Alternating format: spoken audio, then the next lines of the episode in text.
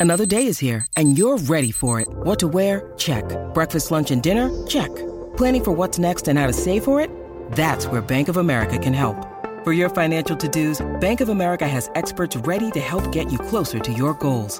Get started at one of our local financial centers or 24-7 in our mobile banking app.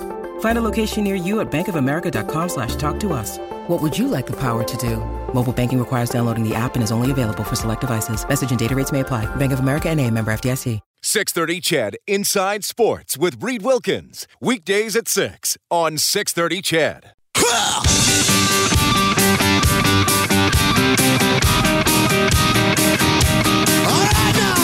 Edmonton's home for breaking news on your favorite teams. This is Inside Sports with Reed Wilkins on the voice of your Edmonton Oilers and Eskimos. 630 CHED.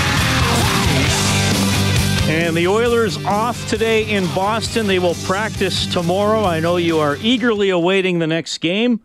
You've been sitting around with that bad taste of the New Jersey opener in your mouth for several days. At Boston, Thursday, 3:30 in the afternoon for the face-off show. The game will begin at 5.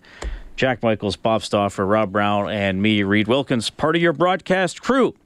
Well, our next guest is a founding member of the rock band Rheostatics. He also performs with Bidini Band. He has published a dozen books about a variety of topics, mostly focusing on music, travel, and sports. And he's a huge hockey fan and a pretty good hockey player, too. I'm pleased to welcome to Inside Sports Dave Bidini. Dave, how are you doing? Hey, Reed. Uh, I'm doing good, man. Doing really good here in the land of land of frost and snow. It's uh, quite a wake up call, but that's good. I'll take it. Well, I think Calgary got it worse than we did, but it's good hockey weather, right? Makes you want to hit the outdoor rink and then get skating, right? You know, I'm heading up to Yellowknife actually in about ten days, and Buddy was uh, texting me photos of. I guess the, Great Slave Lake is cold enough now. They're already out there skating under the uh, under the sun in the daytime. So yeah, I guess other places are a little bit further ahead than others. But oh yeah, you know, I'm always I always get that. You know the. You start to start to tingle a little bit, you know, after Labor Day, knowing that it's uh, that it's coming soon, and can't wait to get out there. Now, when you were a kid, was it uh, an outdoor rink or an indoor rink for you, or something else where you learned to skate? Because I know for me, I, I, grew up in a rural area. I learned to skate literally on a frozen pond on uh, on my parents' property. And my, the first hockey team I was ever on as a little guy, we practiced uh, on an outdoor rink. What, what were the first few strides for you on? Yeah, it would have been outdoor ice. It would have been, you know, uh, artificial ice. Uh, not too many frozen ponds. Um, in fact, I don't think I really started skate, skating outdoors until I started until I started to travel. But you know, we have all the artificial rinks there in, in Toronto. I grew up in the West End, and but it was outdoors for sure. And it, uh, and truth be told, even you know, even the indoor rinks were cold enough to be outdoor rinks too. But uh, I love that. Uh, I love the feeling of you know skating. There's nothing like skating outside, getting really cold and and uh, you know the sounds too. You know the crackling of the ice and the sound of the puck against the boards. And um, we do a tournament actually every every year out on Wolfe Island, which is a 20 minute ferry ride from Kingston. And um, you know, for years they they actually got their first artificial outdoor rink on the island about uh, five years ago. But we would skate on Lake Ontario. We would have our tournament right there, and we would have sometimes our tournament in, on the bay. And you know you couldn't stop the cars uh, from coming uh, up from Toronto to play in that tournament because such a unique experience, you know. But um, and one actually one one tournament the. Uh, the ice wasn't, you know, it wasn't 100% perfect. They'd had a bit of a warm uh, winter uh, in that part of southwestern Ontario, um, but we went out in the ice anyways, and uh, we had we had uh, we had trucks lining uh, the edge of the bay, shining their their lights on us as as we played, and you know the memory of that is still, you know, foremost in my imagination. You know, playing the way people would have played hundred years ago, it's a great way of kind of getting in touch with who we are and why we do what we do. Yeah, that's awesome, and and, and you have such a strong connection to hockey yourself. And you know, I told a a buddy a couple days ago, I said, "Oh, hey, I'm talking to, to Dave Bidini on on Tuesday," and he said, "Oh yeah, Rheostatics." I was like, "Yeah, I mean, you know, he's a big hockey fan, and and plus." Plus he's an author. Um, so you know you're, you're you you fill a lot of different. Your resume is a long one, I guess is the is the way to put it. But you know you you you are a hockey player as well. What's the connection? What's the similarity between being a hockey teammate and a member of a band? Can you draw any comparisons there? I mean, I think it's you, you got to work together. You know, it's uh, and I think that's that the same is true with uh, you know a front line of a band. You know, like two guitars and a bass. Well, we'll leave the drummers out of this for now because they're goalies essentially, anyways. But you know that that front line is really similar to like you know a first or second or third or fourth line on a hockey team. You have to have a certain amount of chemistry. You kind of, you know, when when musically when one of those people goes one way, you have to know them intuitively well enough to follow them. And I think it's the same with a winger or a centerman. You have to you have to know them. The play has to develop. The, the song will develop. The art will develop. Um, you know, based on that kind of shorthand you have with them. I think that's kind of one of the prerogatives of being you know, a seas- both a seasoned player and a seasoned musician. You know, you're able to know each other that much better, and you can communicate better, and that's kind of where the magic comes from. I think. That, that's awesome. How often do you play now, Dave? Because you're you're in a you're in a league back in Toronto, aren't you? When you have time. Yeah, yeah, we're in a, we're in an artists league, uh, the GTHLA, the Good Times Hockey League of the Arts, and that's every Saturday night for us for the most part when we're not, you know, when I'm not busy gigging.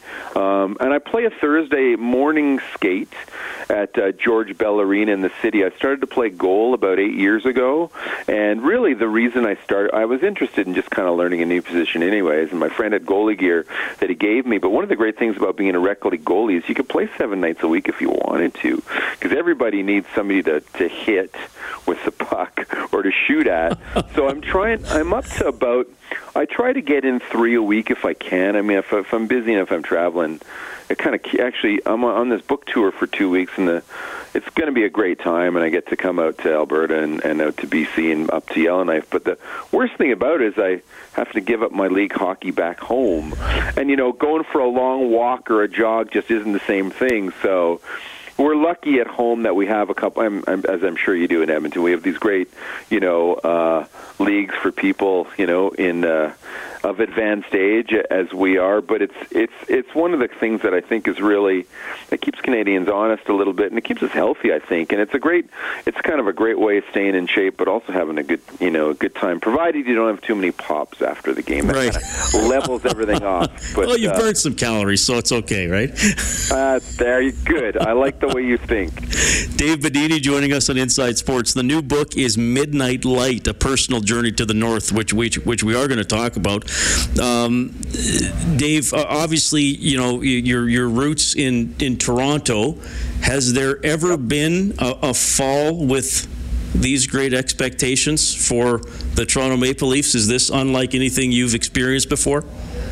Yeah, it really is. It is pretty new. I mean, John Tavares signing with his hometown team is certainly. I don't think it's. Uh, there's not a comparable really in any of the the major sports in the city. You know, having a player of his caliber deciding to re- return home. You know, we'd seen so many great products of the, you know, the GTA, um, you know, s- hockey system go elsewhere and play in other cities, and so so that's great. And then, you know, hitting on a couple of, uh, you know, high picks with with Auston Matthews and Mitch Marner really what everybody thought they would be, and that's kind of great too, especially having them one two, and I suppose one two three once William Nylander joins. But um, that's that's also great. And then, you know, yeah, it's listen, the, the excitement is palpable, and again, that's one of the things. Like, it was quite frustrating, I think, for sports fans over the summer because the Jays didn't have a great year, so everybody was waiting with bated breath for training camp to start, and it's been a little bit wobbly coming out of the gate. They can certainly score, that's for sure. We're not sure, we're not so convinced on the back end, I think, and we'll see how Freddie Andersen holds up after after 82 games. But yeah, the the spirit is great, and it doesn't take much for Torontonians to really lose lose themselves, you know, uh, over a team. And I, I really, I don't, I don't have a comparable. Especially, you know, I think when you look at, you know, these players potentially being locked up for, you know, five to seven years, and yeah, everybody. Listen, people are super excited back home.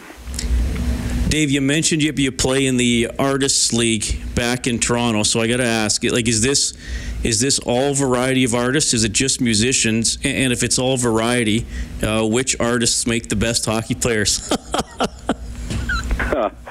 well, rhythm guitar players clearly make the best hockey there you players. Go. uh, Reed, uh, you know it's uh, you know it's it's interesting. Um, it's really all kinds, and and certainly the musical component. You know, there's you know jazz musicians and folk musicians and and indie rockers and you know all, people who play you know uh, lots of different kinds of music are all kind of drawn to the game. Every you know it's a common it's a common childhood experience, and I think that's a lot of it. Like kind of adults kind of getting you know back to that feeling of what it was like to be a kid. And you know before you know life kind of gets in the way you know it's a it's an opportunity to remember really just kind of kind of what fun what fun it is. And but really the joy also is having beginners and you when you have when you have people on your team who are just sort of starting into the game as an adult and sort of seeing them realize just just how good it is for you and and you know what fun it is to be on a team. I mean, my team, the Morning Stars, we've been a team for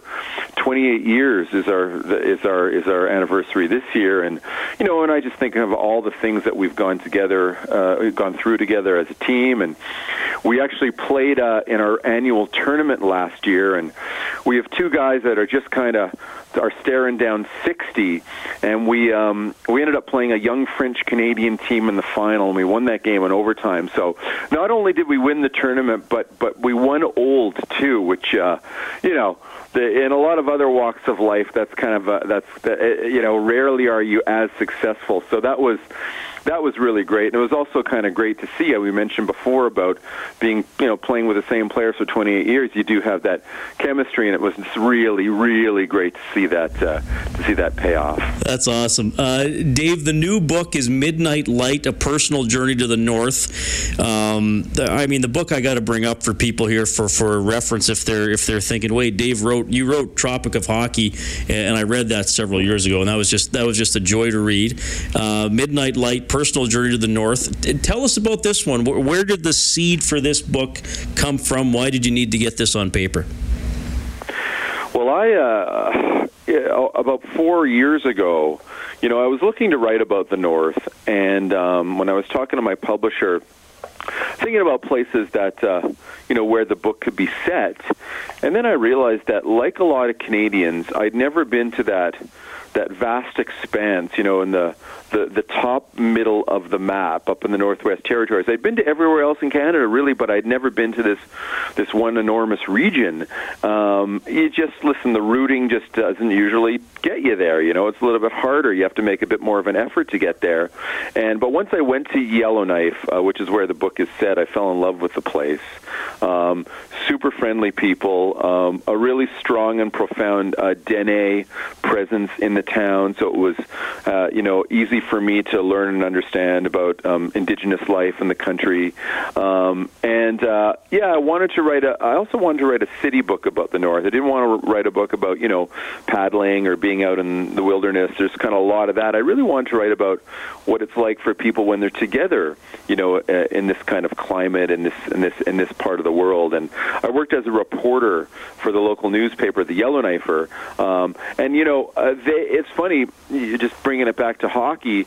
Um, it is kind of Edmonton North. It's certainly like Oiler North. Um, that's uh, the Oilers who had they had the training camp there a few years ago.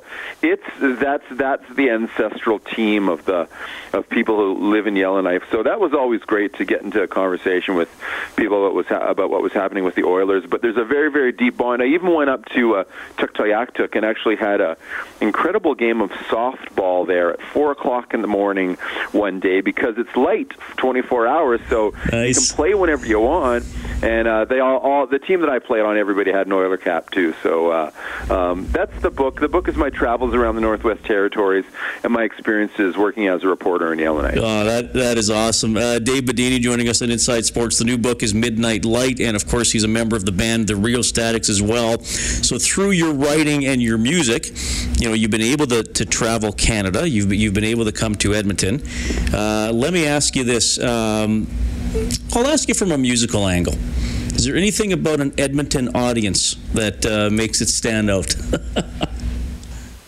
well, I always found that. Um, certainly not to compare the two cities. Now, I would never do this, but but in in a musical sense, I always always found um, I always found there to be great crowds in Alberta, really supportive crowds, and really kind of open-minded. And listen, you know, as a, as a kid from Toronto, you get you get you sort of get a profile a little bit of what you know um, what the tastes of, of people in Western Canada are like, and you know, you expect you're you know you're walking into you know venues with chicken wire across the front and that sort of thing. But people have been you know really open minded and, and and accepting of us, and they they always were. And thank God because you're coming across the country and you're coming such a great distance. It would have been really horrible if it was if those experiences were bad. But you know playing at the Sidetrack Cafe and playing at places like the Republic and um, the Bronx was another place in Edmonton that was around for a while, and uh, we got to play at Northlands with the Tragically Hip, and you know I'm must say I don't think I've ever had a bad gig in Alberta, uh, which is which is rare. I've had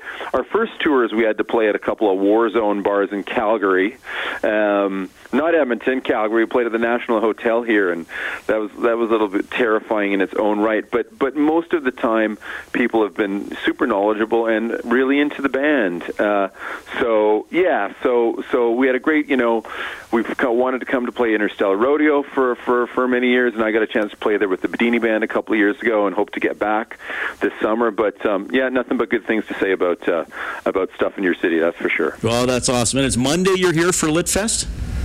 Yeah, I think I think that's right. Yeah, I'll be coming by. Busy yeah, travel right. schedule, but uh, yeah, awesome.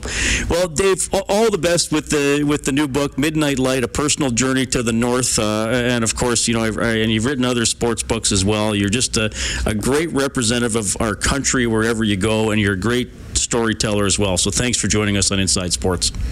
Hey, my pleasure. Anytime. Right on. That is Dave Bidini checking in. Man, he was fun to talk to. Got the new book coming out, and uh, many of you know him also as a member of the band The Rheostatics. Great stuff. This portion of the show presented by Furnace Family, your 24 7 furnace repair and replacement specialist. When you need mealtime inspiration, it's worth shopping Kroger, where you'll find over 30,000 mouth-watering choices that excite your inner foodie. And no matter what tasty choice you make, you'll enjoy our everyday low prices, plus extra ways to save, like digital coupons worth over $600 each week. You can also save up to $1 off per gallon at the pump with fuel points. More savings and more inspiring flavors make shopping Kroger worth it every time. Kroger, fresh for everyone. Fuel restrictions apply. Call 780-4FAMILY or furnacefamily.com. We'll check the scoreboard when we get back. Auston Matthews has his sixth of the year. The Maple Leafs lead the Stars 2 1 after one. In the second period, Kings and Jets 1 1. Flames up 2 0 on the Predators. In the third, Columbus with a 4 2 edge on the Avalanche. Also in the third period, Hurricanes up 4 3 on Vancouver after two. Sharks taking it to the Flyers 5 1. Baseball in the fifth, Red Sox leading the Yankees 4 0 as they try to finish off that series. Oilers broadcast Thursday starting at 3:30 game at 5 as they take on Boston. My name is Reed Wilkins. Thanks for tuning in. Eskimos coaches show next. Jason Moss and Morley Scott.